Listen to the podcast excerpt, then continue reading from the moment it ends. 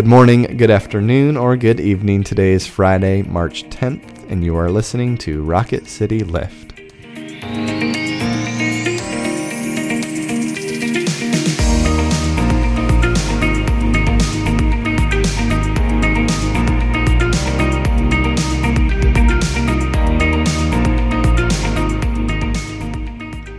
Everyone. Welcome to Rocket City Lift. I'm Tara Bolger, And I'm Brett Gitteman. and we come to you three times a week and try to bring a bit of a spiritual lift to your day. We're going to read again today about the grumbling laborers in the vineyard. But before we do that, let's have a moment for prayer. Let us pray. Lord God, we thank you that you meet us wherever we are in our grumbling and in our cursing, in our frustration and in our anger. Your grace and mercy are bigger than all doubts and cynicism that we can possibly muster, and we cannot be more grateful for that generosity. Mm. We pray this all in your name. Amen. Amen. Friends, listen now to the 20th chapter of Matthew's Gospel, verses 1 through 15. For the kingdom of heaven is like a landowner who went out early in the morning to hire laborers for his vineyard. After agreeing with the laborers for the usual daily wage, he sent them into his vineyard.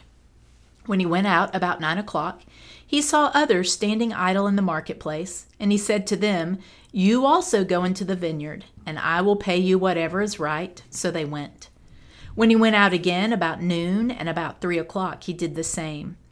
And about five o'clock he went out and found others standing around, and he said to them, Why are you standing here idle all day? They said to him, Because no one has hired us. He said to them, You also go into the vineyard.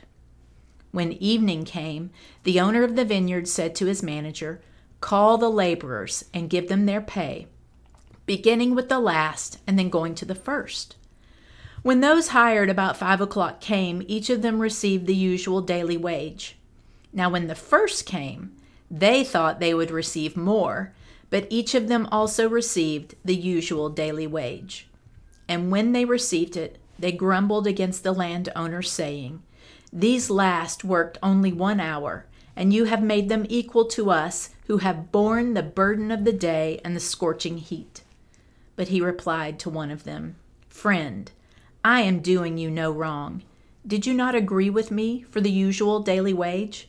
Take what belongs to you and go. I choose to give to this last the same as I give to you. Am I not allowed to do what I choose with what belongs to me? Or are you envious because I am generous? This is the word of the Lord. Thanks be to God. Tara, for our Friday Fun question, if you were to get banned from the library or a library, what would be the reason behind it? So I have a real life example for you. That's, that's why I wrote this question. I was I do a lot of studying and writing at the public library because I need to be somewhere where I can't fall asleep without humiliating myself. And so I was literally reading a preaching book, which you think pretty dry, right? But something in it cracked me up and I laughed and I laughed so loud. I mean, I was like, ha ha ha. And then I was like, oh, and like everyone was staring. There was a lot of stink eye. And I was like, I'm going to get kicked out of the library For giggling at a, at a for at a laughing at a preaching book. That- But it was Craddock. He is pretty funny. He is pretty funny. he is pretty funny. Um, this was this was something I wait. So every at the end of each semester in seminary, after my final final, I would go across the street to the Princeton University Library, which we had uh, a, a library card for, which is like the seminary library is great, but it's all theological books. The university has every book ever. Uh, and so I would go over and I would pick out like six novels for the break coming up. Um, and the thing about these books were I want they were beautiful editions and I was like where do they find these? Uh and I come to realize that they they bind like they rebind in Yeah. these beautiful hardback uh so it's like I was reading a George MacDonald book which only ever came out in paperback in the US uh, and I looked everywhere Annals of a Quiet Neighborhood which is about a, a, a small parish pastor and it's a sweet uh sweet story and so I was like on my last semester I was reading it I was like I could just never give this back. No one, no one would ever know. Uh, I mean, they would, they would Someone know. No, no one, no one would miss it. It's such a beautiful edition. I don't have the abilities to. This is the only one that looks like this. I should steal this forever. Uh, but I didn't. Uh, but if I w- if I were to get banned for a Yeah. library, it'd be a really cool edition. Like if I found a first edition of like a Tolkien, I'd probably just steal that. Doesn't that. my laughing seem cute now compared to your Yeah, mine's thievery? like, mine's mine's like mine's like pre Thievery. premeditated like uh, grand theft. That's hilarious.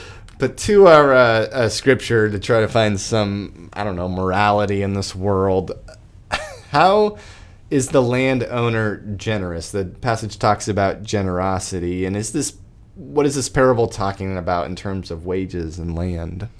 So the landowner is generous because he gives the set daily wage to all the workers, no matter when they started working. Um, which, side note, a daily wage is not a lot of money. It's literally enough to live on. No one's getting rich. No one's buying food for the week. It's a daily a daily amount. And so he has this generosity in that even those who came at five o'clock, they work until sundown, they are given the same daily wage. And so, what the first laborers see as an, an injustice, as an unfairness, is really about generosity, being free with that daily wage to all people. Um, and I think Jesus tells this parable because it's not about the money and it's not about the laborers. What it's about is that you can tell when Jesus says the kingdom of heaven is like. It is showing people what life is like living in Christ's kingdom. And so for me, the the money is really about the grace and mercy that Jesus shows all of us. And regardless of if you have been following Jesus from the first or you have followed Jesus only since the last, we are all offered grace and mercy and we are given enough. We are given our daily bread. And so, you know, the thing about righteousness is that we are worried we constantly have to be more righteous than someone else and we want to know who is less righteous than us. But I think this is in the kingdom, we are all God's beloved children and we are all offered mercy and grace. It's there for the taking. And um and that's that's different than what we're used to. What do you think of about generosity and the, the landowner? Yeah, you know, the, these these wages are, are God's grace and God's mercy. I think specifically borne out, and that God has, in that grace and mercy, has saved all of us for for today. Uh, you know, Yeah. God, that that God's salvation lives out in each of us today, uh, and and that is enough. That is enough to get us through the day. Uh, and even if that grace and that mercy uh, comes to someone later in their life, shouldn't we be thrilled that we have existed uh, with the dignity of working towards the kingdom and the hope of working towards the kingdom uh, in these profound ways? It's this is a difficult passage. Uh, you know, I, I think that needs to be honored. Of I think this is one of the most, especially, especially as Americans who have inherited a Puritan work ethic. Like this Yeah. is so countercultural, and it, it's something that we need.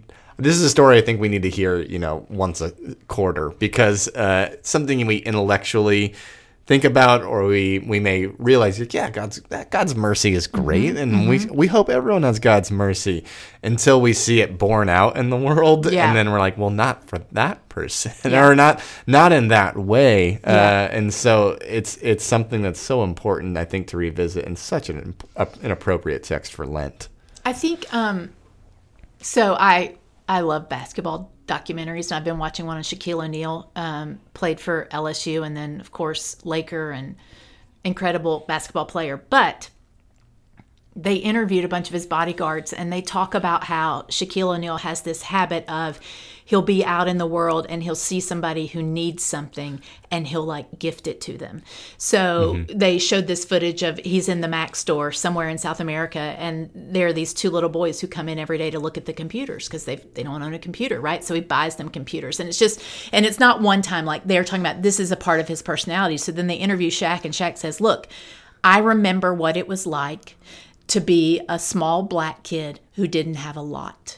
And because of that, I want to give.